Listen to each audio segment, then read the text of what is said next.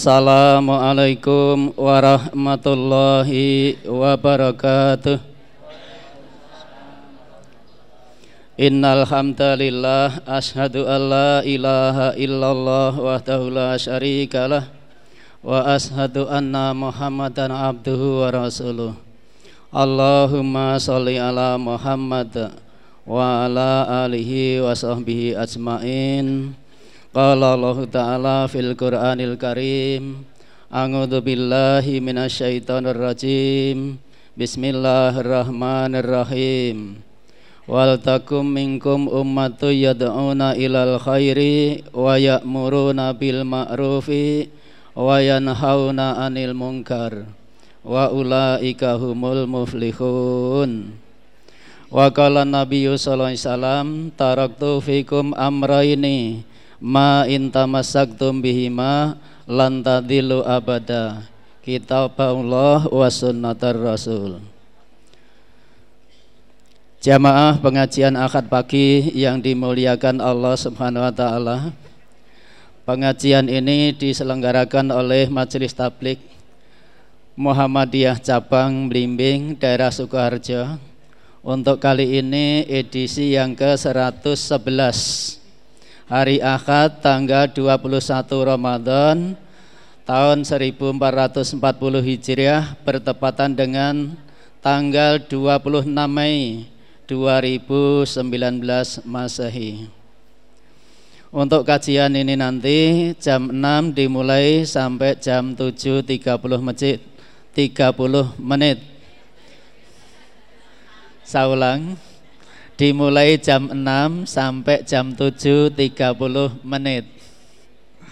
Bertempat di Pontren Imam Suhodo Pembicara kali ini kita bersama dengan Ustadz Kiai Haji Salahuddin Sirizar CMA dengan judul Tanya Jawab Agama. Acara yang pertama adalah pembukaan. Acara kedua kajian sesi pertama kurang lebih 40 menit. Kemudian acara yang ketiga jeda informasi. Kemudian yang keempat adalah kajian sesi yang kedua sampai dengan jam 7.30 menit. Acara terakhir adalah penutup. Demikianlah rangkaian acara kajian pada pagi hari ini. Maka marilah kita buka bersama dengan membaca basmalah bersama-sama. Bismillahirrahmanirrahim. Kepada beliau yang terhormat Ustadz Kiai Haji Salahuddin Sirizar, waktu dan tempat dipersilahkan. Semoga.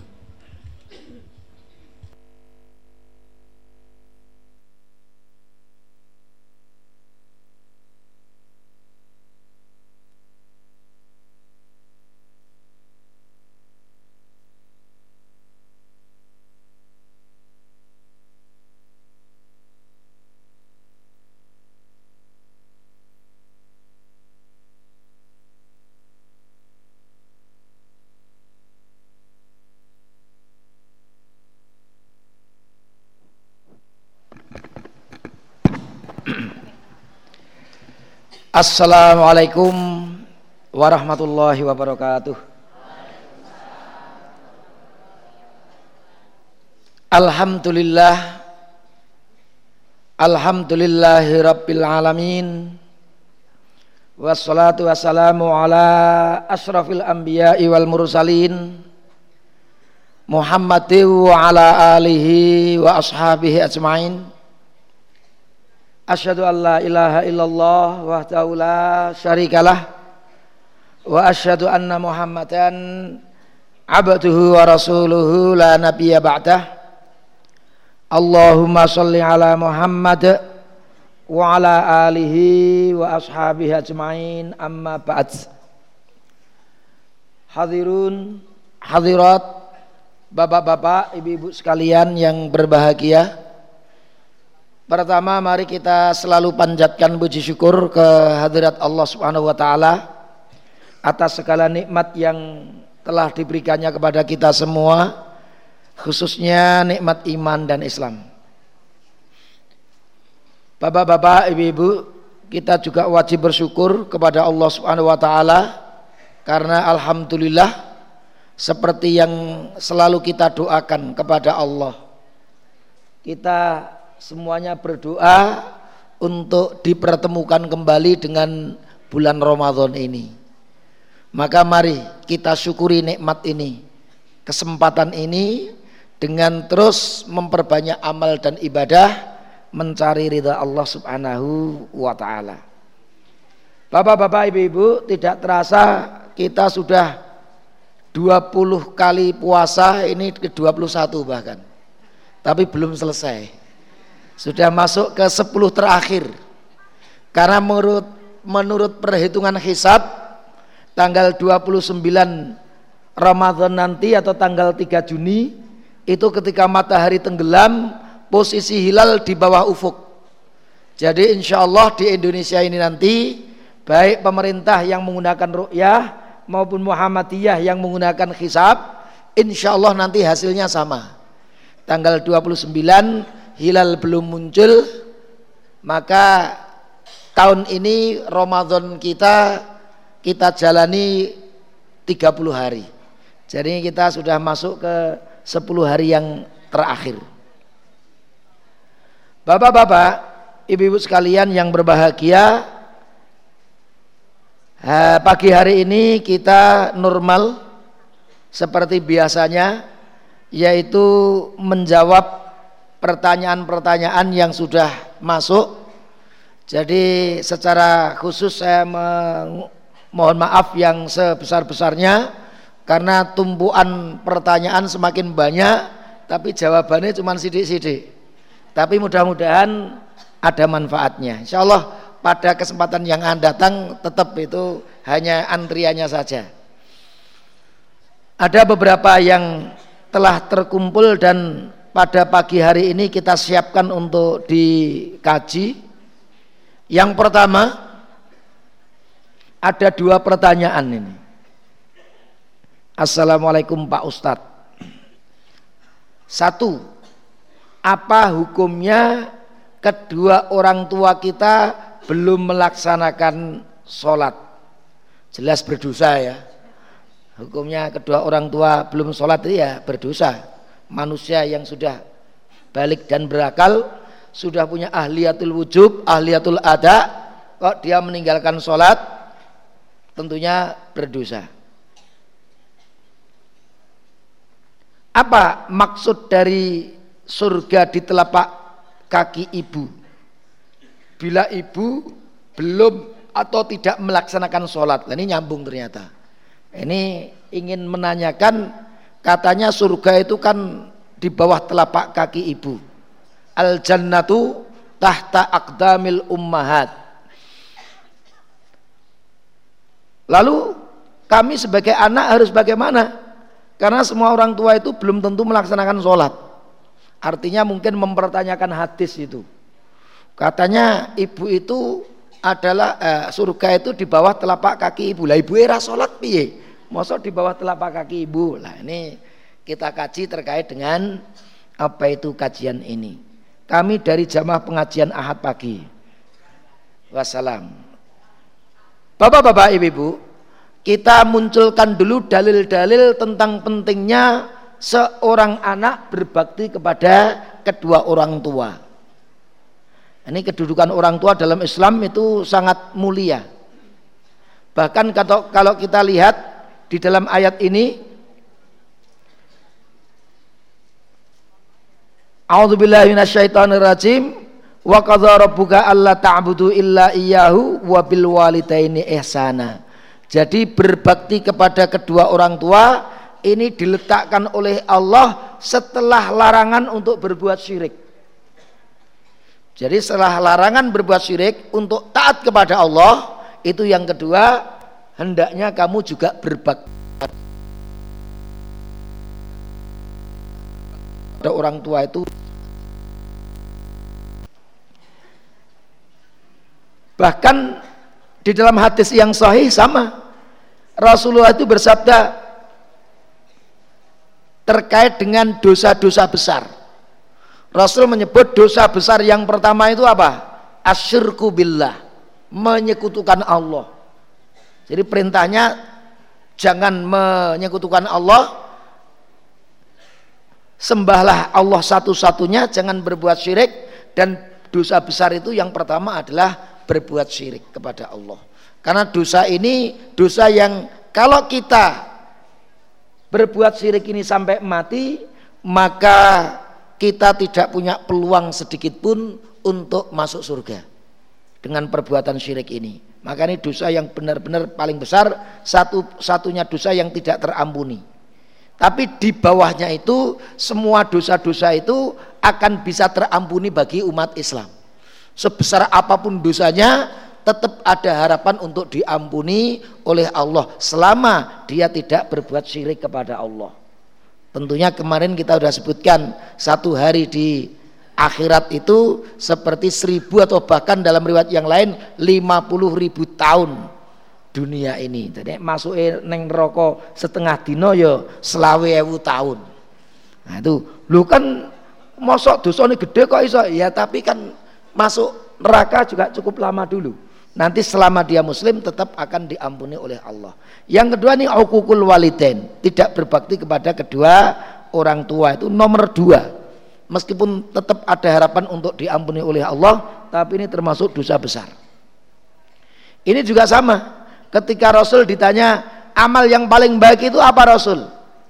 Rasul menjawab yang pertama adalah sholat pada waktunya.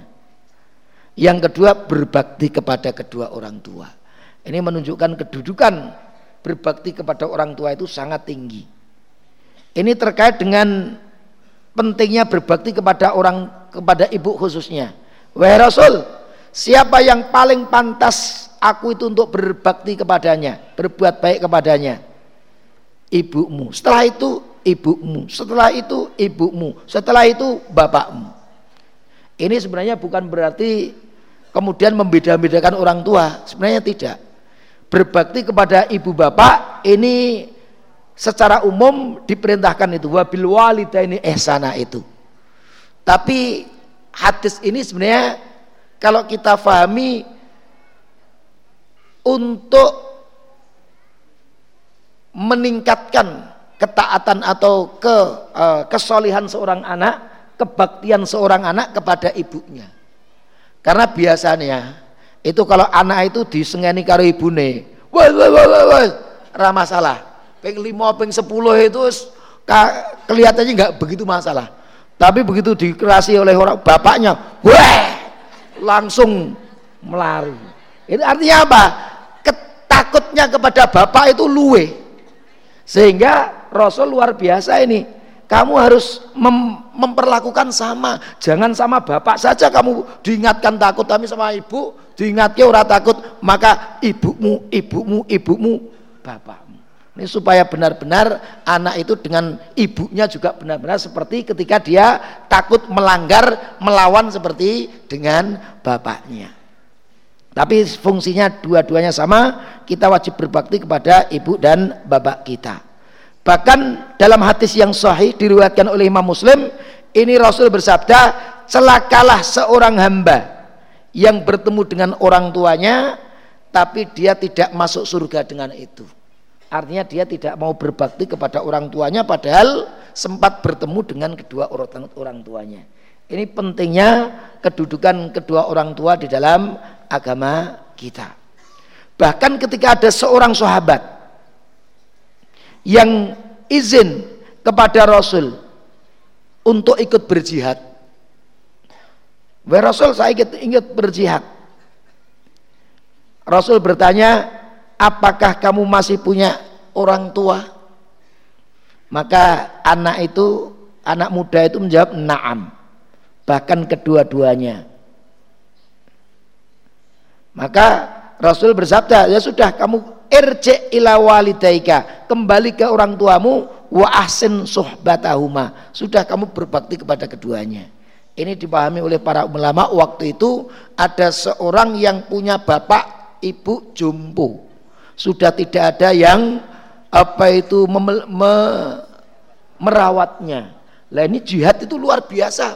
Per, apa itu perintah yang sangat kuat di dalam agama kita.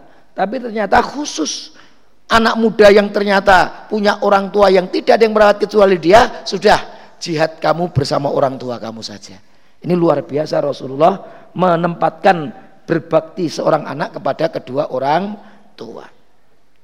Tapi bapak-bapak, ibu-ibu yang perlu saya perlu kita kaji pada pagi hari ini tentang hadis yang sudah terlanjur banyak kita dengar yaitu al jannatu tahta aqdamil ummahat.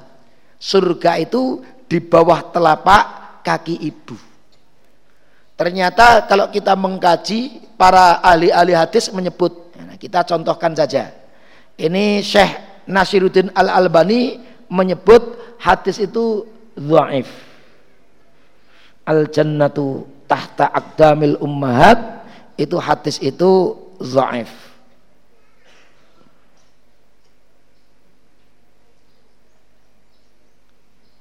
Hadza haditsun mungkarun. Ini hadis yang mungkar. Salah satu hadis yang dhaif. Jadi ternyata beberapa ahli hadis menyebut riwayat tentang al jannatu tahta aqdamil ummahat ini adalah hadis yang dhaif. Lalu begitu kita nggak perlu berbakti kepada orang tua, bukan itu maksudnya. Tapi kita menyebut.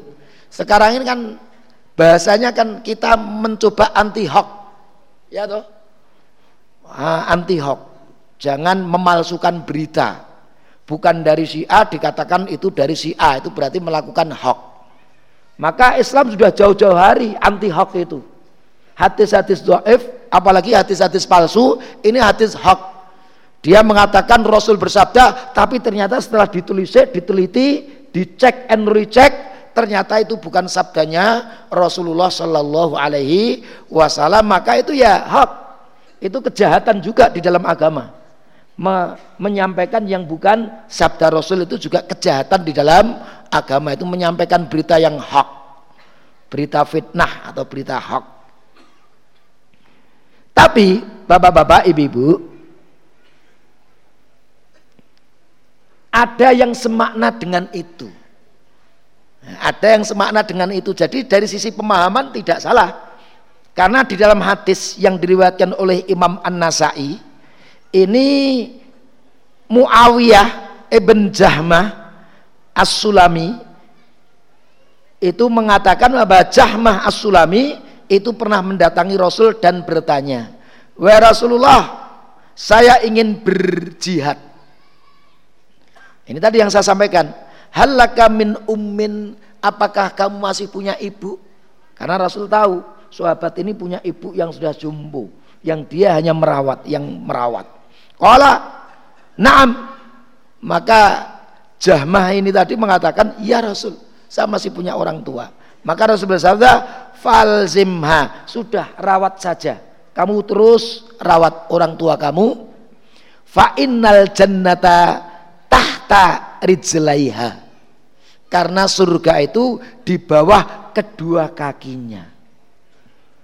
Tapi bukan dengan bahasa al jannatu tahta akdamil ummah tadi. Tapi maknanya sama ini. Kamu rawatlah ibu kamu itu. Fa innal jannata sesungguhnya surga itu tahta rijlaiha. Ada di bawah kedua kakinya. Jadi hadis ini yang benar itu sabda dari Rasulullah Shallallahu Alaihi Wasallam. Tapi terlanjur yang biasa apa yang tersampaikan itu yang satunya itu.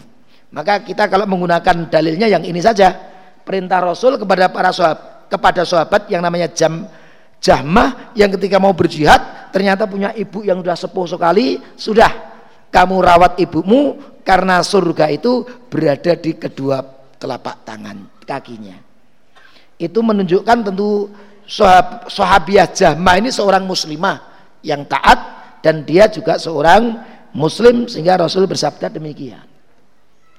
Hadirun hadirat sekalian yang berbahagia, ini juga ada dalil yang menarik lagi. Hadisnya diriwayatkan oleh Imam At-Tirmidzi dari Abi Darda. Ada seorang laki-laki yang mendatangi Rasulullah ada so, ini penting didengar oleh ibu-ibu khususnya. Ada seorang laki-laki yang datang kepada Rasulullah. Dia bertanya, Innali imro'atan we Rasul, saya itu punya istri. Ini perlu didengarkan oleh para wanita, oleh para istri. Ini berbicara tentang kedudukan orang tua, suami dan istri. Laki-laki tadi datang kepada Rasul, wahai Rasul, saya punya seorang istri. Wa inna ummi ta'muruni bitolakiha. Ibuku, wahai Rasul, memerintahkan aku untuk menceraikan istriku. Jadi ini kasus perselisihan kira-kira antara mertua dengan istri.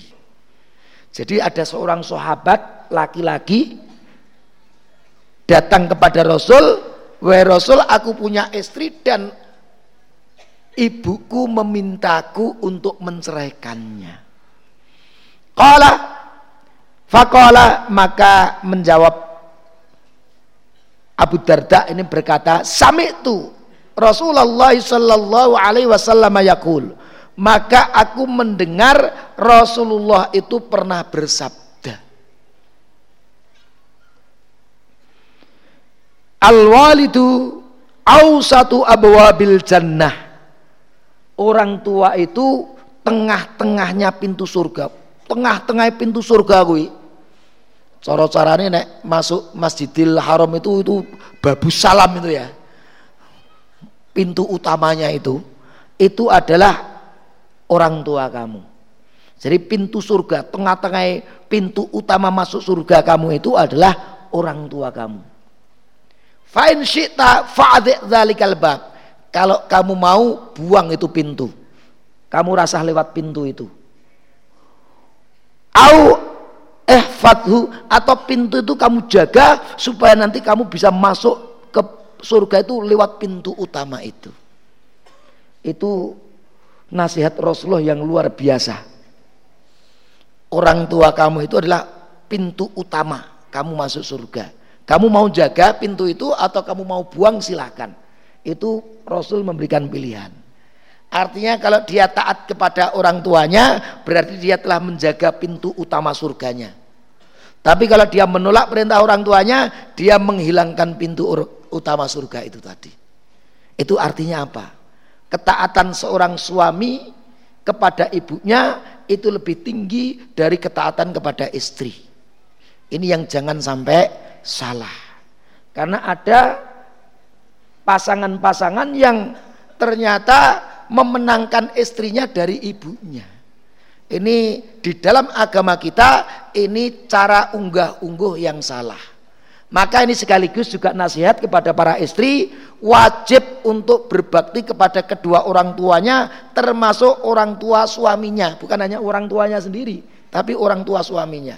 Maka yang sekarang antara istri dan ibu mertuanya bermasalah, tolong istri harus bersujud kepada ibunya untuk memohon maaf atas segala kekhilafan untuk memulai hari yang baru jangan sampai meskipun dia hafal Quran meskipun dia taat agamanya tapi kalau dia punya hubungan yang jelek dengan ibunya ini adalah perkara yang berat di dalam agama kita maka sekali lagi hubungan keluarga seperti ini jangan sampai ada pada keluarga kita. Ini nah apa itu kajian yang sangat mendalam terkait dengan hadis ini. Bapak-bapak, ibu-ibu sekalian yang berbahagia, itu pun kan pernah terjadi.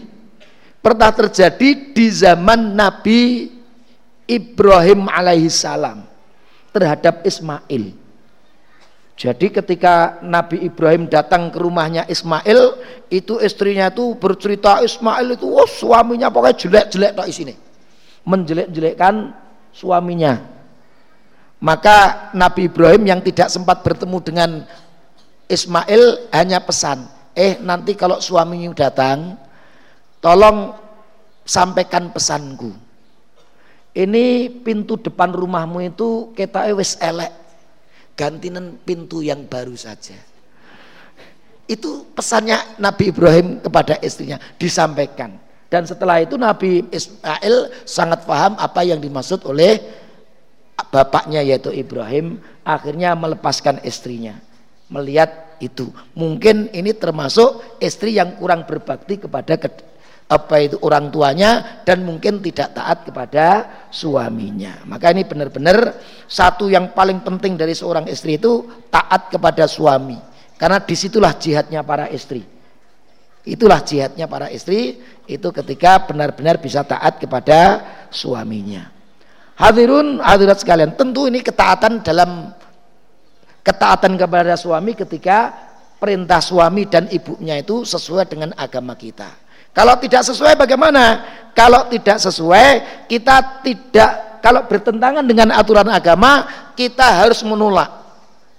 Disuruh menyembah berhala, disuruh lepas jilbab, itu berarti kita wajib menolak karena itu kewajiban agama. Tapi penolakannya harus dengan cara yang baik. Bu, berjilbab itu di dalam agama itu kewajiban bu kalau saya tidak memakai itu saya dosa jadi bu ini saya benar-benar bukan karena saya menolak perintah ibu tapi saya takut nanti kalau saya masuk neraka. Ini bahasa-bahasa yang seperti ini jangan eh apa itu, itu. Nah, ini kalau kita begitu itu biasanya jadi masalah. Ini masalah komunikasi. Maka ketika orang tua itu perintahnya itu tidak sesuai dengan aturan agama kita wajib untuk menolaknya bertentangan dengan agama itu. Tapi dengan cara yang baik dan kita tetap terus berbuat baik kepada orang tua kita bagaimanapun itu ibu kita itu yang melahirkan kita kalau ibu kita mungkin belum sholat tidak memerintahkan untuk tidak sholat dan sebagainya kita harus berdakwah yang paling utama itu justru kepada ibu Jangan dijauh ibu kurang tahu sholat terus rasa ketemu. Tidak. Setiap hari justru panjenengan harus menemui ibu, terus berkomunikasi terus, sampaikan dengan cara yang halus.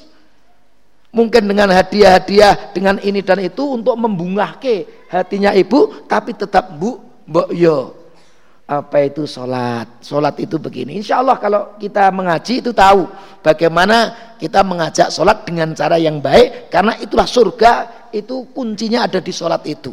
Apabila sholatnya baik, maka semuanya dianggap oleh Allah baik. Kalau sholatnya buruk, apalagi tidak sholat, maka semua amalnya itu dihapus oleh Allah Subhanahu Wa Taala. Kita sampaikan dengan cara yang baik, pelan-pelan, dengan terus mendekati ibunya.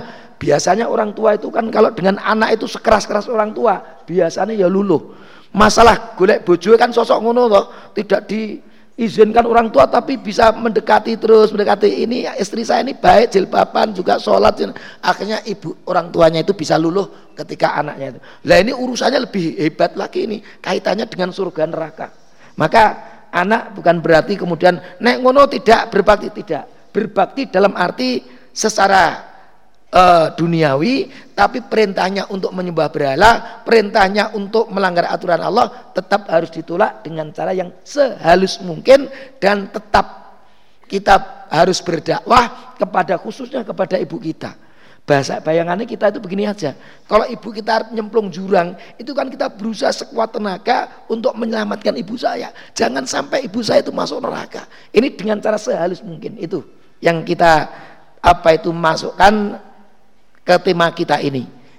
Tentunya kalau orang tua itu tidak sholat, apalagi orang tua itu kafir, meskipun kita muslim, orang tua kita kafir, maka urusannya dewi-dewi. Ketika kita ajak dakwah dengan berbagai macam cara, ternyata sudah nihil, paling tidak kita sudah berusaha. Karena ada contohnya toh, Nabi Lut itu punya istri yang ternyata durhaka kepada Allah. Sebaliknya dengan Fir'aun yang durhaka, tapi istrinya itu justru taat kepada Allah. Model seperti ini ada semuanya. Tapi yang tidak boleh kita putus asa. Wes ibuku sholat terus itu bukan di bawah kakinya lagi itu surga itu bukan begitu. Kita tetap berusaha untuk orang tua kita khususnya ibu kita itu yang tidak sholat menjadi sholat sehingga benar-benar itu bahkan kalau kita itu berhasil menjadikan orang tua kita yang tidak sholat menjadi sholat itu dakwah yang luar biasa besarnya pahala yang luar biasa karena tidak sekedar menyelamatkan manusia, tapi menyelamatkan orang tua kita dari api nerakaku, angfusakum, wa ahlikum naro. Ini termasuk perintah dari agama kita. Itulah bapak-bapak, ibu-ibu sekalian yang berbahagia terkait dengan ini. Ini sudah saya sebut dalilnya ini. Fala tuti'huma. Lah, kalau orang tua kamu itu mengajak untuk berbuat syirik, fala tuti'huma kamu jangan taat kepada perintah itu. Tapi wasahib huma fit dunya ma'rufa. Tapi kamu tetap pergauli kedua orang tua itu dengan baik. Dengan baik itu salah satu kebaikan pergaulan itu terus mendakwahkan. Mengajak agar orang tuanya benar-benar menjadi sholat dan taat kepada aturan Allah subhanahu wa ta'ala. Itulah yang pertama. Yang kedua Ustadz saya bertanya, saya mempunyai dosa kepada orang yang sudah meninggal. Ini ada tadi ada sebutannya orang tua yang sudah meninggal atau orang tuanya yang meninggal. Bagaimana cara untuk menghilangkannya? Apakah ada hadisnya? Ini kalau umpamanya seseorang berdosa kepada orang tua Paling sering kan kita bertemu dengan orang tua. Maka mau tidak mau manusia itu tidak mungkin terlepas dari kesalahan dan dosa. Dengan siapa pun kita berhubungan. Kita ada istri kita, ada orang tua kita, ada anak kita, bisa saja kita berbuat dosa kepada orang yang terdekat dengan kita. Maka kalau kita berdosa itu hanya kepada Allah Subhanahu wa taala, masalahnya ora poso, masalahnya ora sholat, itu kita wajib untuk beristighfar, wajib untuk memohon ampun kepada Allah Subhanahu wa taala. Lah demben bertahun-tahun ora sholat itu piye? Ya sudah, kita bertobat, nasuha, mulai hari ini saya sholat. Ada kafaratnya tidak itu bertahun-tahun tidak sholat? Tidak ada. Ya hanya bertobat nasuha itu saja cukup. Tidak perlu aku ndak ingin 10 tahun itu setelah muslim itu sholat di apa itu 10 tahun oh, tidak perlu. Jadi begitu sudah bertaubat kepada Allah, mulai hari itu dia ke depan sholat. Insya Allah Allah Maha Pengampun. Tapi jangan sholat uh, tobatnya tobat tomat, tobat tapi kumat, atau tobatnya tobat lombok, kapok lombok. Hari ini pungah-pungah kepedesan, sesuk neh.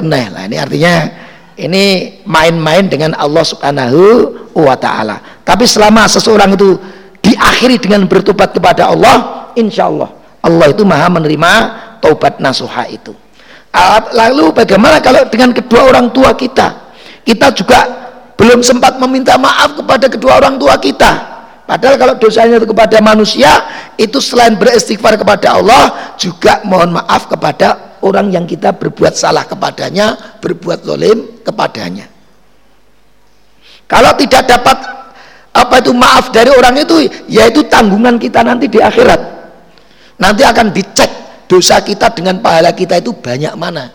Maka supaya nanti kita tetap berharap bisa masuk surga meskipun belum dimaafkan orang yang kita salah kepadanya, ya perbanyak saja amal soleh banyak amal soleh, banyak sedekah, banyak macam-macam dalam rangka apa? Untuk ngebot ke timbangan apian. Supaya nanti meskipun punya kejelekan tapi kejelekan itu menjadi lebih ringan. Nah, karena kalau berbuat dosa kepada manusia atau berbuat apa sing abot perbuatan jelek itu nah itu neraka. Nah, itulah. Tetap ada tanggungan. Tapi kalau dia bisa meminta maaf dan dimaafkan itu tentunya sudah selesai. Maka ini kalau berbuat dosa kepada sesama manusia dua itu kepada Allah juga mohon ampun. Telah melanggar aturannya kepada manusia juga minta maaf telah mendoliminya apalagi kepada kedua orang tua. Lalu bagaimana caranya meminta maaf kepada orang tua? Arep nggongi joli ada satu hadis yang menarik Bapak-bapak, ibu-ibu terkait kalau kita itu sempat mungkin tidak berbakti kepada orang tua sampai orang tua itu meninggal baru menyesal. Penyesalan yang datang terlambat ini namanya penyesalan biasanya terlambat. Penyesalan datang terlambat ya ternyata Rasul masih memberikan peluang. Ada seorang yang dari Bani Salamah berkata ya Rasulullah wahai Rasul apakah tersisa untukku untuk terus bisa berbakti kepada kedua orang tuaku setelah kedua orang tuaku itu meninggal jadi ada sahabat mungkin ini merasa ketika orang tuanya hidup belum sempat optimal jadi ketika orang tua meninggal bertanya masih ada enggak peluang bagi saya untuk berbakti kepada kedua orang tua saya wahai Rasul Fakola maka Rasul menjawab, "Na'am." Ada. Kamu masih punya peluang meskipun orang tua kamu sudah meninggal. Yang pertama apa? As-salatu alaihima. Mendoakannya. Rabbighfirli wali walidayya warhamhuma kama rabbayani sohiro jangan sampai tidak dibaca khususnya setelah sholat lima waktu ini salah satu cara kita berbakti kepada orang tua kita baik masih hidup maupun sudah meninggal inilah pentingnya juga orang tua punya anak yang soleh anak yang soleh pasti itu kalau sholat mendoakan orang tuanya itu kalau orang itu hebat-hebat tapi guru hebat dunia tok Ronaldo, Messi itu ramungkan itu sholat Ora mungkin ndongake orang tuanya. Karena apa? Ora salat kok ndongake piye. Bapak-bapak, ibu-ibu sekalian yang berbahagia. Ini yang pertama. Cara kita berbakti kepada orang tua kita mendoakan terus. Yang kedua, wal istighfaru lahuma memohonkan ampun atas dosa-dosanya. Wahai Allah, orang tua saya tentu punya banyak dosa, punya banyak kesalahan mohon engkau ampuni dosa-dosa kedua orang tuaku itu selama kedua orang tuanya muslim kalau orang tuanya musyrik atau kafir haram untuk mendoakan ketika sudah meninggal tapi ketika orang tua masih hidup seperti tadi pertanyaan pertama ibuku itu rong sholat pripun doakan terus salah satu caranya doakan ya Allah mudah-mudahan engkau memberikan hidayah kepada ibu saya dan seterusnya doa yang tulus kepada Allah Subhanahu wa taala. Tapi begitu orang tua yang kafir itu meninggal selesai. Haram bagi seorang muslim berdoa untuk orang tuanya yang kafir. Itu larangan dari agama karena tidak ada gunanya. Kalau sudah kafir selesai urusannya dengan apa itu akhirat sudah selesai. Karena dicap sebagai penghuni neraka. Tapi selama dia muslim, dosa seberat apa pun kita terus mintakan ampunan supaya Allah memberikan keringanan atas dosa-dosa yang telah dilakukan. Yang ketiga, wa infadu ahdihima ba'dihima dan melaksanakan janji-janjinya yang belum terpenuhi.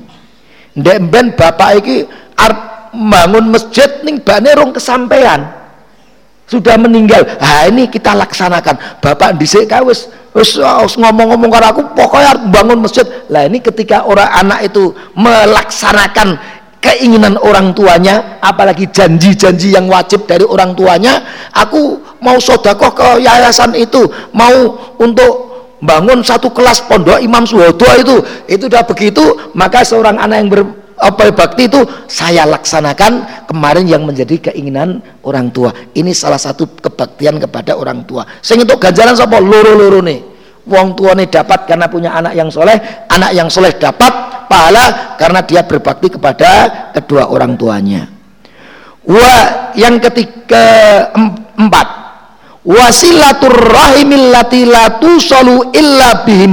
dan kita terus menjaga silaturahim yang tidak tersambung kecuali adanya kedua orang tua kita.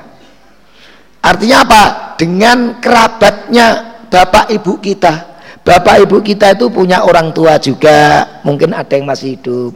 Punya adik-adik kakak-kakak yang masih hidup. Lah ini kita terus sambung silaturahim itu. Itu bagian dari berbakti kepada kedua orang tua. Satu dua tiga empat. Yang kelima wa ikramu sadiqihima dan memuliakan teman-temannya orang tua kita.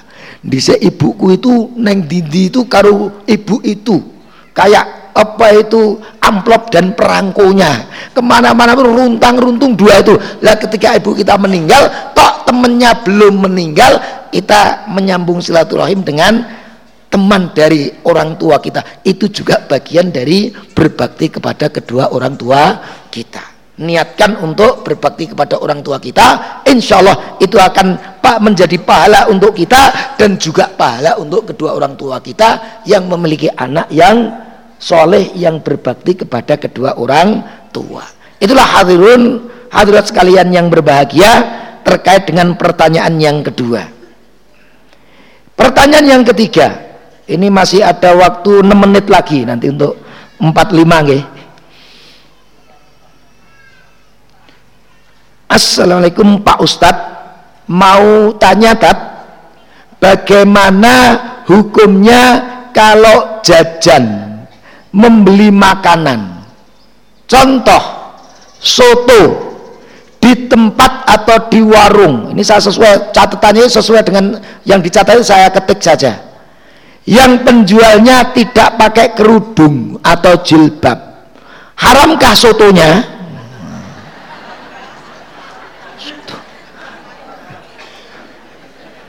Ini terima kasih. Wassalamualaikum. Ya bertanya itu ya kita menghormati orang yang bertanya tentunya menjawab dengan berusaha menjawab dengan sebaik-baiknya. Ini nek tuku neng warung warung soto sing dodolan soto itu tidak jilbaban kira-kira begitu. Ada kok sekarang itu memang warung-warung soto itu yang ternyata orang-orang itu itu bapak-bapak itu ketahuan wadinya nanti. Nyari warung itu ini bukan sotonya ini cari itu lain-lainnya itu. Karena saya itu di kampus saja itu sempat suring-suring mendengar Masya Allah saya juga guyu. Eh neng warung kono kae sing dodol we mantap banget itu. Karena sing dodol sing digolek itu. Jadi ini bertanya itu artinya panjenengan yang punya suami yang bertanya ini berarti aman ini. Ini ngene kowe wagu wah piye itu sotone haram ora ngene wah top ini berarti punya punya rasa apa itu filter yang kuat nah, karena kalau tidak ada harus pokoknya kan gitu aja ini ragu-ragu artinya filternya cukup kuat Bapak-bapak, ibu-ibu sekalian yang berbahagia. Jual beli. Ini kita kita bahas supaya nanti pertanyaan-pertanyaan yang semisal itu langsung terjawab oleh Bapak Ibu. Jual beli itu Bapak-bapak, ibu-ibu itu disebut sah. Halal apabila terpenuhi rukun dan syaratnya. Nah, kalau terpenuhi rukun dan syaratnya, maka jual beli itu sah, itu halal. Kita tidak berdosa dengan jual beli itu. Syaratnya rukun syaratnya itu rukunnya ada lima. Setiap rukun ada syarat-syaratnya. Nah ini yang harus terpenuhi. Yang pertama ya ada penjualnya. Jual beli itu ya harus ada penjualnya. Karena sing dodol berarti nyolong itu jual beli sing dodol sapa ora enek jika aku ya ini namanya nyolong maka harus ada penjual dan seorang penjual itu ada syaratnya satu, dia pemiliknya. Dodolan laptop ya sing duwe laptop ora dundake kok didol ra oleh. Itu namanya nyolong kayak ngedol.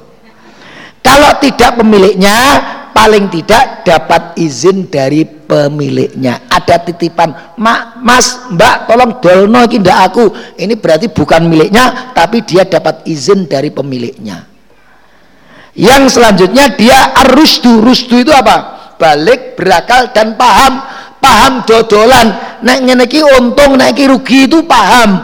Nek ora paham elo wae ya wis gedhe ning ora paham nah, itu kok rugi terus nek dodolan itu di dalam agama tidak diperbolehkan kalau orang-orang yang tidak paham jual beli kuwi dodolan ya terjadilah kezaliman ora mudeng kok anu tak ganti iki ya Babane diganti sing luwih elek, yo, yo akhirnya rugi terus. Maka ini artinya akan terjadi kezaliman. Maka penjual pun seperti itu.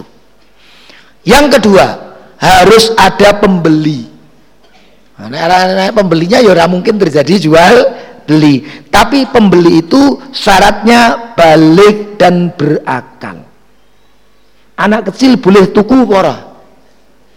Tidak boleh, tidak sah anak kecil itu melakukan praktek jual beli itu tidak sah kecuali kalau dapat izin dari kedua orang tuanya atau yang dewasa dapat izin dari walinya itu baru sah contoh izin dari walinya itu.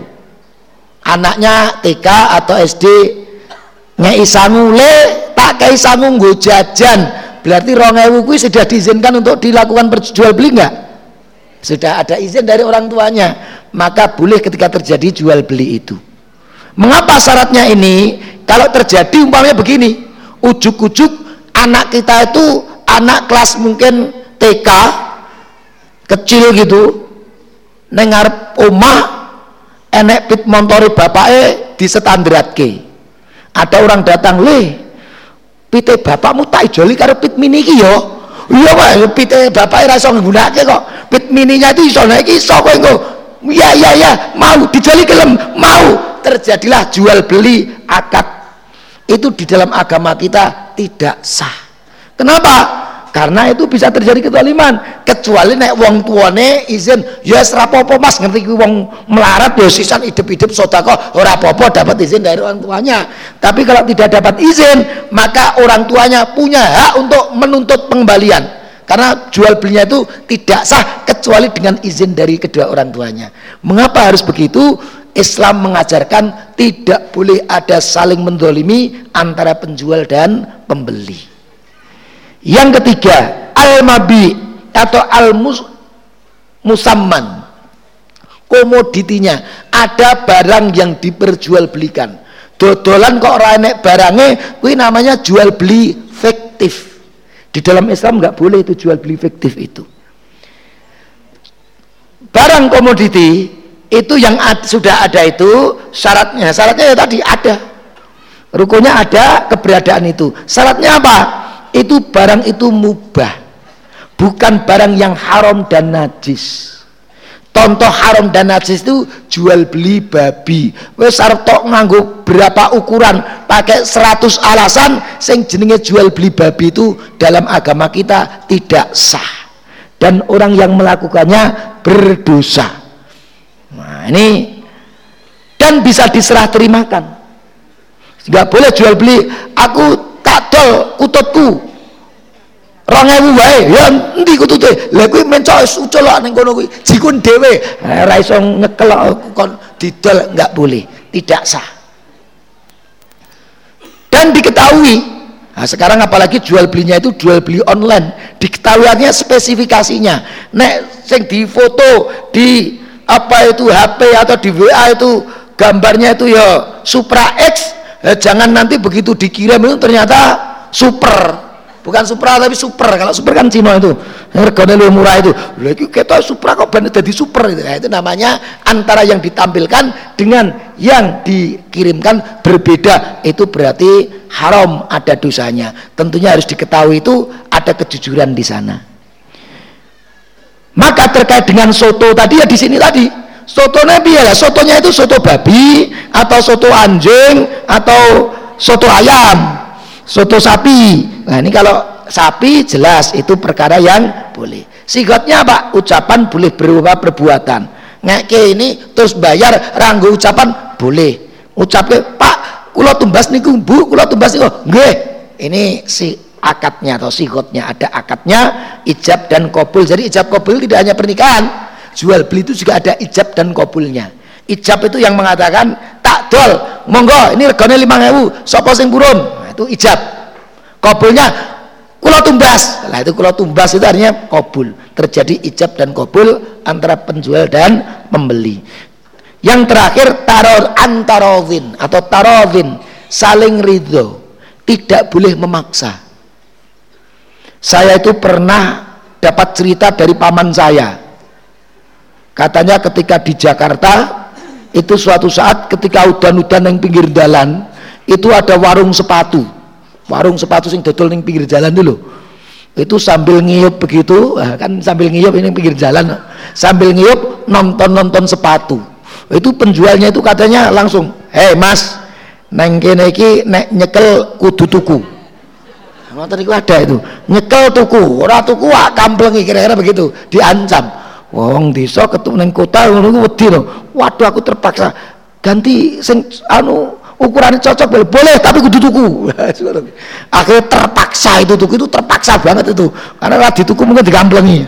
Nah, ini berarti jual beli yang orang yang memaksa itu berdosa itu yang mendolimi tentunya berdosa bagi yang mendolimi itu dosa tapi yang dipaksa tentunya karena terpaksa insya Allah rufi al kolam maka ibu-ibu bapak-bapak bagaimana setelah kita tahu syarat rukunnya jual beli? Saya jawab ketika penjualnya itu tidak sah tidak ketika penjualnya itu tidak berjilbab asalkan sotonya itu soto ayam atau soto uh, sapi yang bukan hasil curian maka jual beli itu tetap sah. Kalaupun itu curian tapi kita nggak tahu kalau itu curian ya sah tapi nek ngerti aku ingin nyolong anu masih kita dol murah wae. Lah itu berarti tahu itu juga dosa tidak sah itu. Bahkan non muslim pun sah penjualnya itu. Asalkan syarat rukun dari jual beli tadi terpenuhi. Dodolan karo orang non muslim itu juga sah. Baik itu berupa makanan atau bukan makanan asalnya asalkan rukun dan syaratnya tadi terpenuhi. Nek dodolan babi ya jangan tapi sebaiknya lah ini anjuran. Jadi jawabannya secara hukum tapi ini yang lebih utama untuk kita praktekkan. Hendaknya kita ibu-ibu bapak-bapak kita hendaknya memilih yang lebih taat agama. Yang berjilbab itu sing siji pakai Wapai tatuman, sing siji pecian pakai baju koko, ya kita milih sing pecian baju koko lah, kira gitu loh. Milih-milih itu yang anjuran. Supaya apa ya? Kita itu tidak hanya apa itu nyari keyakinan aman bahwa lo kalau orangnya taat insya Allah juga tidak neko-neko. Sel selain aman itu untuk menguatkan persaudaraan. Lo aku dengar tuku aku Thomas aku wedi ro tatomu lah sudah. Kalau kan jenengan mau tak tuku ya aja tatonan mas. Nah itu sambil menasihati insya Allah jual beli pun juga bisa berupa dakwah. Itulah yang terbaik bapak-bapak ibu-ibu terkait dengan pertanyaan tadi saya kembalikan kepada yang membawa acara mohon maaf rodo telat sidik. Saya sampaikan di sini tidak informasi. Yang pertama laporan keuangan akad pagi edisi kemarin ke 110 tanggalnya 19 Mei 2019 saldo awal 20 juta 665 100 rupiah. Pengeluaran 6 juta 550 ribu rupiah. Saldo akhir 14 juta 115 ribu 100 rupiah. Infak 24 juta 268.600 rupiah untuk lazismu peduli Palestina yang kedua mohon kepada jamaah pengajian akad pagi untuk bisa memutar memutar atau menggilir kotak infak mohon juga untuk membuang sampah di tempat yang telah disediakan oleh panitia. Kemudian juga mohon untuk bisa merapatkan tempat duduknya. Mohon juga melepas alas kaki atau sandal ketika memasuki area wudhu dan kamar mandi di masjid. Yang ketiga, insya Allah setiap akad pagi yang keempat Kajian akad pagi akan digunakan untuk tanya jawab agama. Jadi kepada jamaah bisa menulis pertanyaannya dan dikumpulkan ke dalam kotak infak yang diputar atau digilir. Insya Allah akan dijawab oleh Ustadz Salahuddin Sirizar LCMA. Kemudian yang keempat, bagi jamaah yang menghendaki yang hendak mengumpulkan infak kotak kubah lazismu bisa diserahkan kepada petugas lazismu di depan gerbang masuk atas nama lazismu cabang blimbing. Menghaturkan matur nuwun. Jazakumullahu khairan khasira. Yang selanjutnya bagi jamaah yang, hendak mengumpulkan amplop permohonan bantuan dana pembangunan Masjid Baitul Ghafur Ranting Meranggen bisa diserahkan kepada panitia atau yang dimaksud di kardus yang telah disediakan baik di utara maupun di selatan gerbang. Bagi yang belum mengambil amplop surat permohonannya bisa menghubungi panitia di depan meja sekretariat. Dan atas nama panitia menghaturkan banyak terima kasih.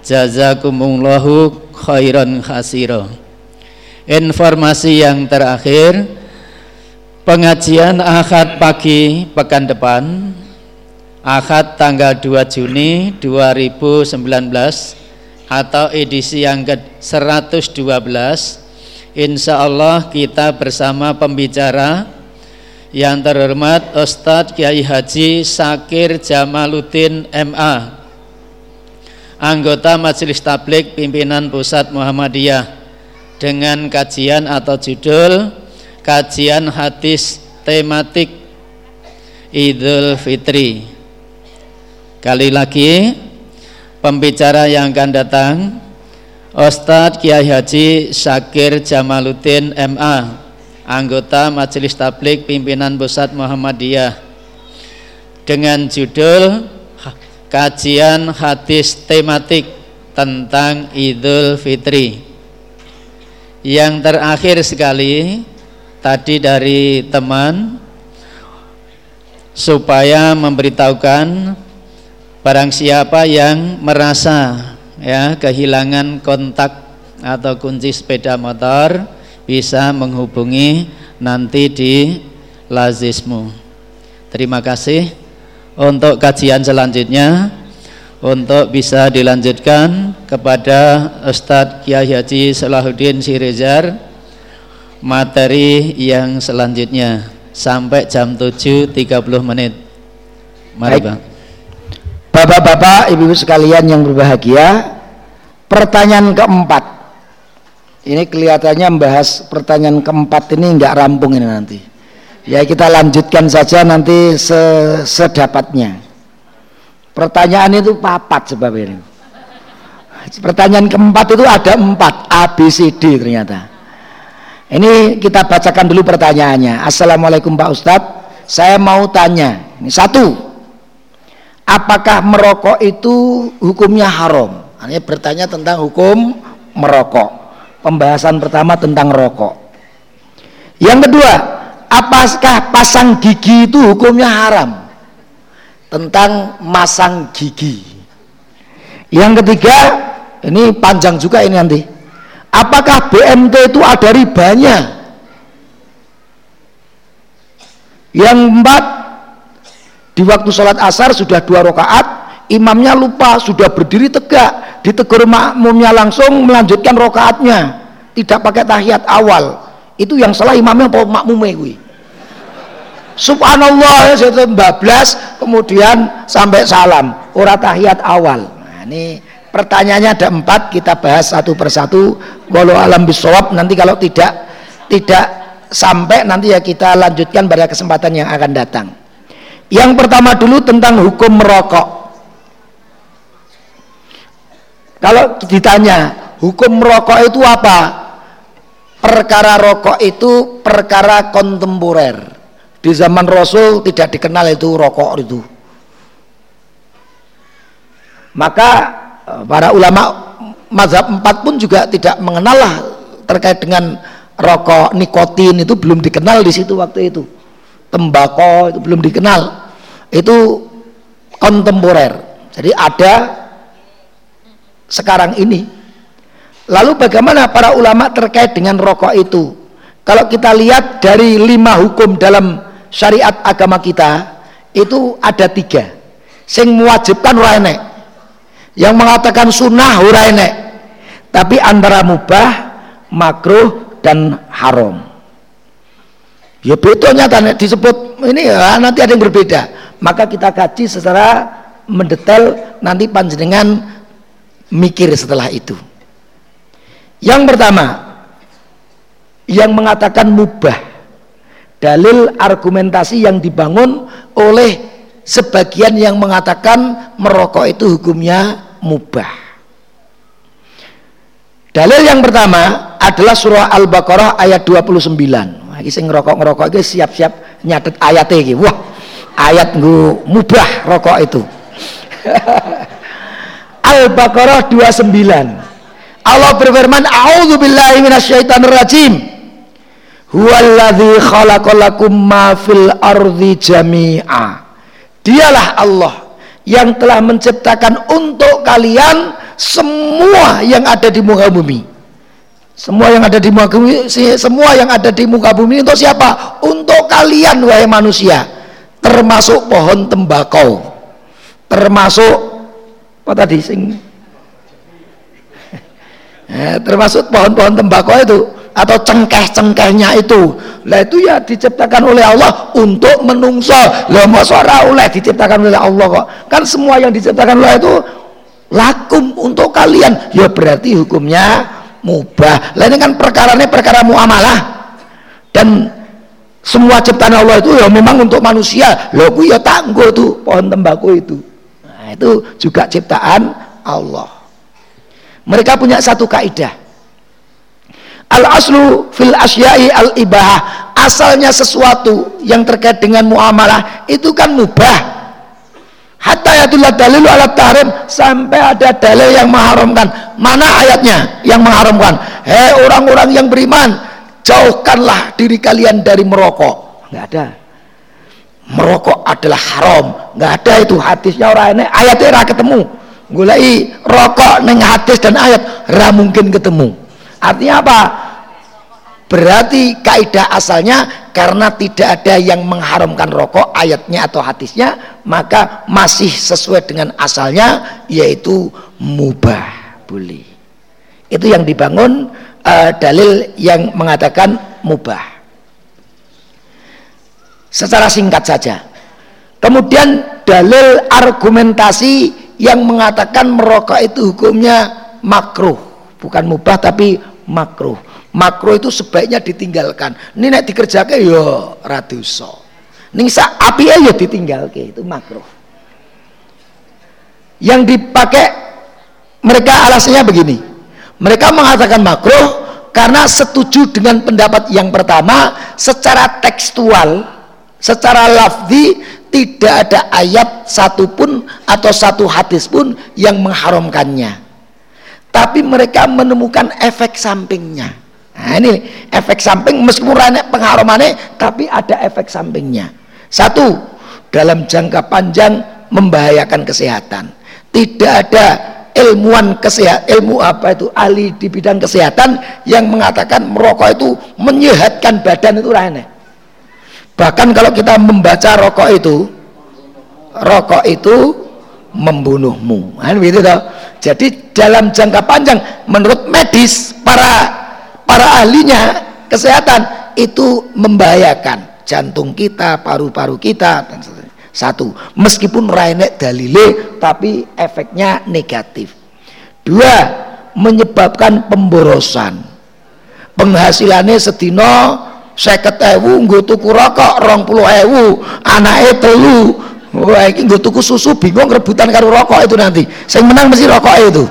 Susune kapan-kapan di sini rokok iki rasa ini menyebabkan banyak pemborosan. Ini apa terus yang untung itu bandar-bandar kono yo Cino-Cino kabel ini apalagi ngono begitu ta. Yang ketiga menyebabkan orang mengenal narkoba. Karena rokok dengan narkoba itu kita kayak tangga itu orang rokok pertamanya sing enteng-enteng. Iki ampang men to iki. Sing luwih abot. Sing luwih abot lah suwe-suwe sing abot dhewe wis em ampang lah iki kok ampang men to padahal wis abot dhewe kuwi. Sik nyoba nek nyabu gitu rada rada abot sithik nah ini nyoba-nyoba ke sana. Akhirnya masuk ke sana. Itu juga di antara alasan yang memakruhkan. Meskipun tidak langsung tapi bisa ke sana. Maka dihindari secara tidak langsung menyakiti orang lain. Karena menurut medis juga perokok pasif itu lebih berat. Orang yang menghirup udara rokok itu yang tidak merokok itu katanya lebih berat resikonya dibanding yang merokok itu sendiri. Yang kelima menyebabkan kecanduan. Lah ini yang asal, asal alasannya biasanya ngeten iki. Aku iku nek ngerokok sinaune mempeng aku tuh jam loro esok iso aku. Aku naik jenenge kerja umpamanya kon lemburan nek nganggo rokok itu teko jam subuh aku iso nek ngerokok. Ini nek nek dicepai rokok aku jam songo wis kelenger aku. Ini artinya apa? Dia membuat apa itu alasan bahwa rokok itu memberikan rasa semangat memberikan tenaga. Tapi perlu diketahui berarti nek ngoten iku nyat wis kecanduan orang kecanduan ini ngoten niku. Narkoba itu nek mengkonsumsi sabu itu itu kalau brek apa itu? Tapi begitu sabunya telat masa lemes itu.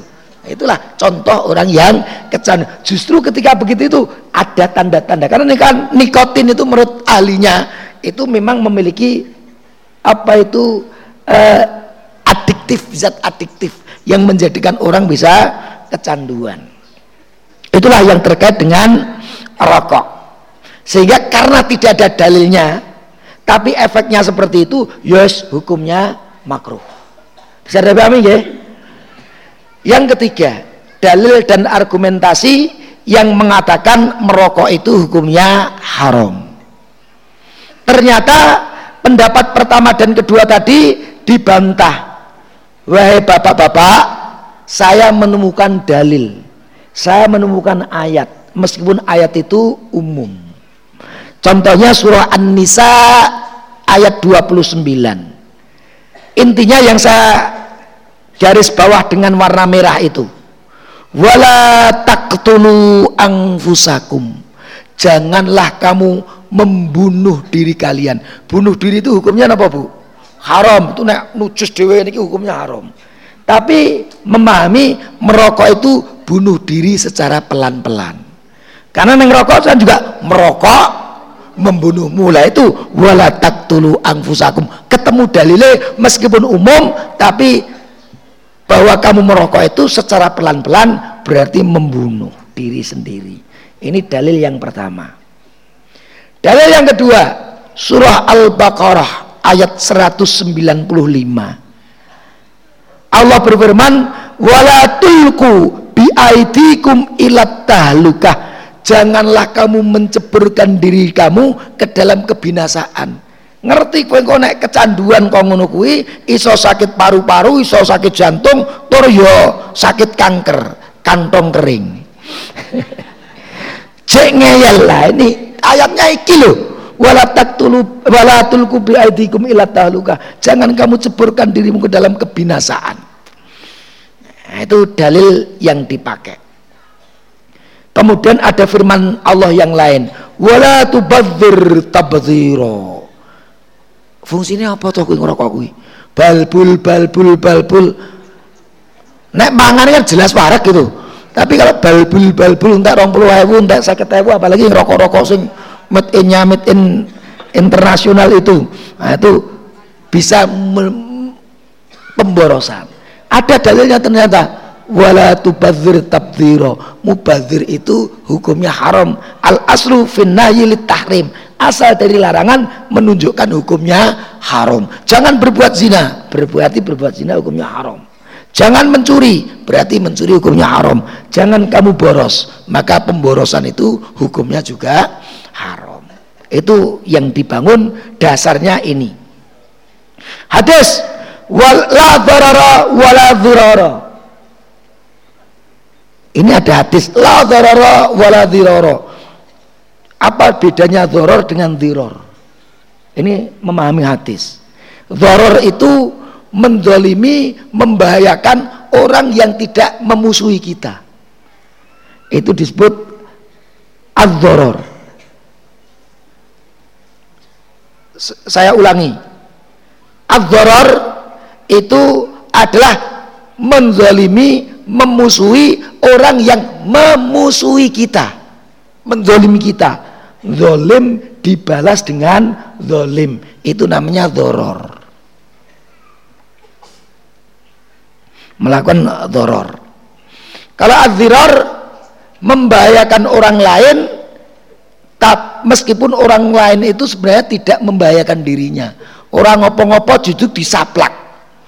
Apa, apa iseng aja saya Nah itu orang yang memberikan marah bahaya kepada orang lain, menyakiti orang lain, padahal orang lain itu tadi tidak menyakiti, itu namanya ziror. Dua-duanya dilarang. Jadi membalas kezaliman dengan kezaliman contohnya apa? Bar pengajian gulai sendale orang enek, wes aku tak jiko sendale liane. Itu namanya membalas kezaliman dengan kezaliman haram itu hukumnya. Jadi hati-hati bukan hanya orang berbuat dolim saja yang berdosa itu. Orang yang membalas kedoliman dengan kedoliman itu hukumnya juga haram. Jadi dua pihak itu kedoliman itu tidak boleh terjadi. Nah itu maka kalau sekarang ini di zaman yang banyak orang saling mendolimi ya kita jangan ikut-ikutan. Nek zamannya raidan wong-wongnya banyak sing sudah edan. Kita tidak perlu ikut-ikutan. Kemudian kaidahnya. Bagi yang menyampaikan asalnya boleh kecuali ada yang haram kami menemukan dalil yang mengharamkannya. Nah kalau tadi tidak menemukan dalilnya yang mengharamkan itu menemukan dalilnya. Enak dalilnya mau ayat-ayatnya dan hadisnya tadi. Karena kalau merokok ngebul-ngebul orang yang kena rokok itu bahaya juga. Itu artinya membahayakan orang lain. Wong rapopo sakit paru-paru. Nah ini kan artinya mendolimi orang lain. Itu yang dimaksud tadi. Aku menemukan dalilnya meskipun dalilnya umum. Ditambah dalil aklinya argumentasi seperti yang memakruhkan tadi. Dalil lewes ketemu efek sampingnya jelas seperti yang memakruhkan tadi. Dan itu bertentangan dengan maksud syariah. Syariat kita itu aturan Allah itu tujuannya untuk apa menjaga agama kita, menjaga nyawa kita, menjaga agama apa itu kehormatan kita, menjaga harta kita. Itu terkait rokok itu menjaga nyawa.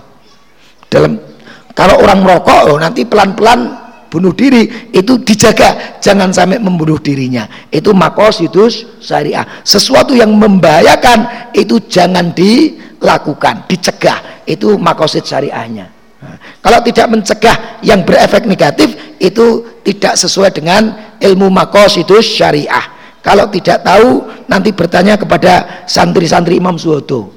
Itu sudah saya ajarkan terkait dengan ilmu makosidus syariah. Ini butuh penjelasan yang cukup lama. Kemudian MUI sudah berfatwa haram merokok dalam tiga keadaan. Itu fatwa MUI. Satu, wanita yang hamil haram karena efeknya kepada janinnya. Biasanya janinnya bermasalah. Yang kedua remaja. Karena remaja itu kalau merokok dekat dengan pemborosan kejahatan dan juga narkoba. Borosnya apa? Belum punya penghalisan engkau nggak tuku bensin plus bensin mulutnya itu. Itu untuk rokoknya itu kebal-kebulnya itu boros. Kejahatan sok-sok wis butuh rokok karena duit dikai orang tua rangei akhirnya mencari-cari cara yang jahat. Mencuri, merampok, nyopet karena butuh rokok.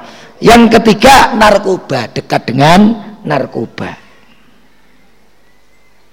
Karena tadi kenal rokok, rokok ampang-ampang-ampang golek sing abot akhirnya ketemulah SS bukan Salahuddin Sirizar ya itu. Sabu-sabu.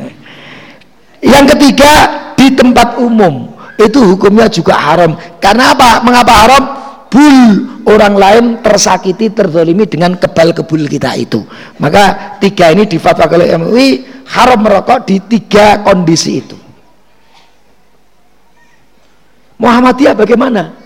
Muhammadiyah sebenarnya kalau kita lihat melarang keras. Ada yang memahami mengharamkan. Tapi sebenarnya bahasanya Muhammadiyah itu memiliki metode namanya satu dzariah. Satu dzariah itu begini. Sesuatu yang secara tegas Allah itu sebenarnya membolehkan atau tidak melarang. Secara khusus nggak ada larangan dari Allah itu orang enek. Secara khusus. Tapi ternyata terdeteksi bahwa sesuatu itu kalau dibiarkan akan memunculkan madorot, membahayakan, akan merusak. Maka stop. Menyetop sesuatu yang asalnya janura dilarang oleh agama. Tapi nek dicolke itu membahayakan itu namanya nyetopnya itu menggunakan metode syariah. Satu syariah maksudnya. Seperti para ulama yang memboikot produk Israel. Boykot produk Israel. Itu bukan nek kita beli HP ini wong Israel dosa tidak. Itu jual beli itu asalnya boleh tapi kue engko nek dodolani karo kono nanti pabrike ku untungnya gede pajeke karo negara nih gede uangnya gue tuku senjata senjata nih untuk menghabisi saudara kita di Palestina. Mula supaya mereka kekurangan dana untuk itu ojo dituku produk-produknya lah ini fatwa boykot produk apa itu Yahudi produk Israel ini? Satu zariah. Seperti ini boykot rokok itu efeknya membahayakan. Itu yang difatwakan oleh Muhammadiyah. Jangan kita berhubungan dengan rokok karena itu membahayakan. Itu yang difatwakan oleh Muhammadiyah terkait dengan merokok. Tapi kalau kita kaji secara detail sebenarnya saya memang termasuk cenderung dengan dulu saya ketika belajar di S2 di Universitas Baghdad saya pernah dikaji di kelas itu tema rokok memang waktu itu Ustadz Abdul Hamid yang mengajar kita itu beliau mengatakan bahwa rokok itu antara makruh dan haram. Makruh itu bagi yang sehat, merokoknya juga sidik-sidik, keuangannya tidak masalah, sidik-sidik. Nah itu makruhnya ada. Karena jangka panjang itu tetap bahan sorot. Seperti yang lain, panjenengan naik kokian daging medus itu apa yang nama mboten? Lah ngono kuwi lho. Itu makruh, kokian medus itu mangan oh, darah tingginya nah itu artinya ada efek negatifnya maka dihindari makanan-makanan yang berkolesterol nah, ini kan bahasanya makruh maka kemakruhannya itu sama jadi bagi yang sehat merokok sedikit ya mangan-mangan sing mau sidik-sidik jadi bahaya kan kurus sidik-sidik wae rasa oke itu ada kemakruhan di dalamnya termasuk rokok itu. Tapi bagi yang sudah sakit paru-parunya yang sudah sakit jantungnya begitu rokok oh, langsung jantungnya merong ini lah ini artinya sudah mulai haram mengkonsumsi rokok itu. Maka ya antara makruh dan haram ini tapi cara yang terbaik al khuruju minal khilaf kita keluar dari perbedaan ulama nek wis kita meninggalkan rokok rampung. Rai nek perdebatan. Ini nek cik ngerokok ya mesti masih berdebat lagi. Iki janjane mubah makruh atau haram. Maka itulah cara menghindari apa itu mengkonsumsi rokok tersebut. Hukum pasang gigi. Bapak-bapak, ibu-ibu sekalian yang berbahagia pasang gigi itu kaidahnya asalnya boleh urusan dunia al asul fil asyai al ibahah tadi sudah saya sampaikan asalnya boleh kecuali ada dalil yang melarangnya Lu larangannya terkait dengan gigi apa? Larangannya itu ada larangan untuk merubah ciptaan Allah. Ada hadis-hadis yang apa itu bunyinya memang kita dilarang untuk merubah ciptaan Allah. Lah, maksudnya dilarang merubah ciptaan Allah itu kalau tidak ada gunanya, percuma tak bergun. Percuma tidak ada gunanya. Dua gigi sampai apa? Wah, aku kepengen gigi itu kok emas gen mengkilat kayak tak tugele gigiku tak ganti dengan emas lain nah yang dimaksud dengan orang yang meru, ingin merubah ciptaan Allah subhanahu wa ta'ala rambutnya wis ape wis tak potongnya wis tak sambung dengan rambut sing gen ape nah lah ini merubah ciptaan Allah subhanahu wa ta'ala orang ini gunanya kok itu hanya kedua itu pemborosan katanya sekarang gigi itu kemarin itu saya lupa saya itu saya itu kemarin pernah diinformasikan oleh teman dosen saya. Dia dapat cerita dari seorang wanita yang kaya raya. Dia habis ganti giginya berapa ya? Ada sekitar lima atau berapa giginya. Itu satu giginya itu 40 juta. Petang puluh peng limo. Rongatus giginya ini berarti mobil Avanza dijejer yang gini. 200 yuto itu kan Avanza itu dijejer ning kene iki eh Avanza uh, gigine ra apa-apa ya gue gaya-gaya wah gigine iki Avanza lah ini gue gaya-gaya itu maka itu termasuk merubah ciptaan Allah yang hukumnya dilarang. Tapi kalau kita mungkin gigine wis protol kepengen jek iso mangan maka aku apa itu masang gigi gue mangan gue ini ada manfaatnya insya Allah karena sudah sakit kita kemudian sembuhkan gigi ini kerawak diwat ditambal itu insya Allah bukan dalam rangka merubah ciptaan Allah tapi karena ada sakit ada sesuatu yang tidak normal kemudian kita obati kita apa itu lakukan sesuatu medis untuk menyempurnakan itu sesuatu yang insya Allah tidak dalam rangka merubah ciptaan Allah. Umpamanya giginya sumbing kemudian dia ada operasi untuk apa? Untuk merapikan insya Allah itu ada manfaatnya juga karena efek negatifnya juga ada. Tapi nek janjani kira membahayakan apalagi wis pas-pasan duitnya itu bisa pemborosan sebaiknya tidak perlu dilakukan. Kecuali ya memang gigi itu kalau tidak di kalau tetap dibiarkan bisa membahayakan ya monggo dicabut. Itu insya Allah bukan dalam rangka merubah ciptaan Allah subhanahu wa ta'ala. Bapak-bapak ibu-ibu sekalian yang berbahagia waktunya kurang dikit ini kalau saya bahas tentang BMT ada ribanya atau tidak nanti tidak tidak cukup. Maka saya yang keempat saja nanti yang ketiga ini kita kaji pada kesempatan yang akan datang. Ini kita temanya mungkin cukup mendalam saja. Yang terkait dengan BMT ada ribanya nanti akan kita sampaikan janjane apa to bedone antara apa itu bank uh, syariah dengan bank konvensional supaya Bapak Ibu-ibu memahami dengan baik. Ah ini saja, langsung sini aja. Satu lagi yang kita jawab hari ini ini aja. Ah, ini tadi, sing tentang yang keempat saja.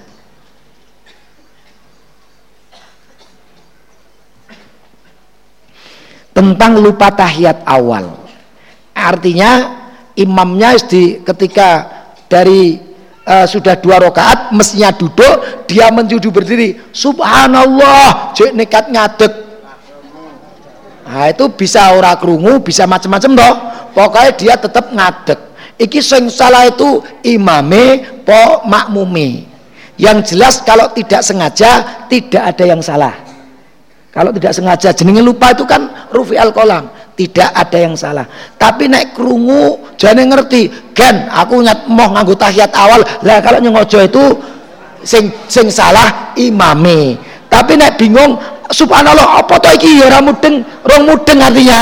Itu insya Allah juga rufi al kolam tidak ada yang salah. Tapi benar-benar terjadi kesalahan di dalam sholat.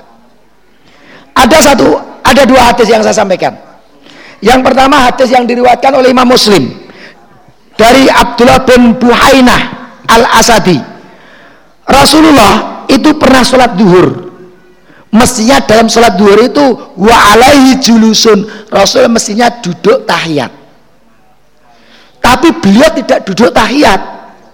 Setelah menyempurnakan sholatnya, mata Rasul di apa itu uh, tahu ternyata ada yang kurang maka Rasul melakukan sajadata ini sujud sahwi dua kali nah itu wasada wasajada uman nasu ma'ahu ini yang lebih detail lagi begini ini hadis yang kedua saja hadisnya dari Alqomah dari Abdullah bin Mas'ud Rasul itu suatu saat sholat ketika sudah salam Assalamualaikum Assalamualaikum Kemudian ada seorang sahabat yang bertanya, "Ahadatha fi sholati syai'un wa rasul?"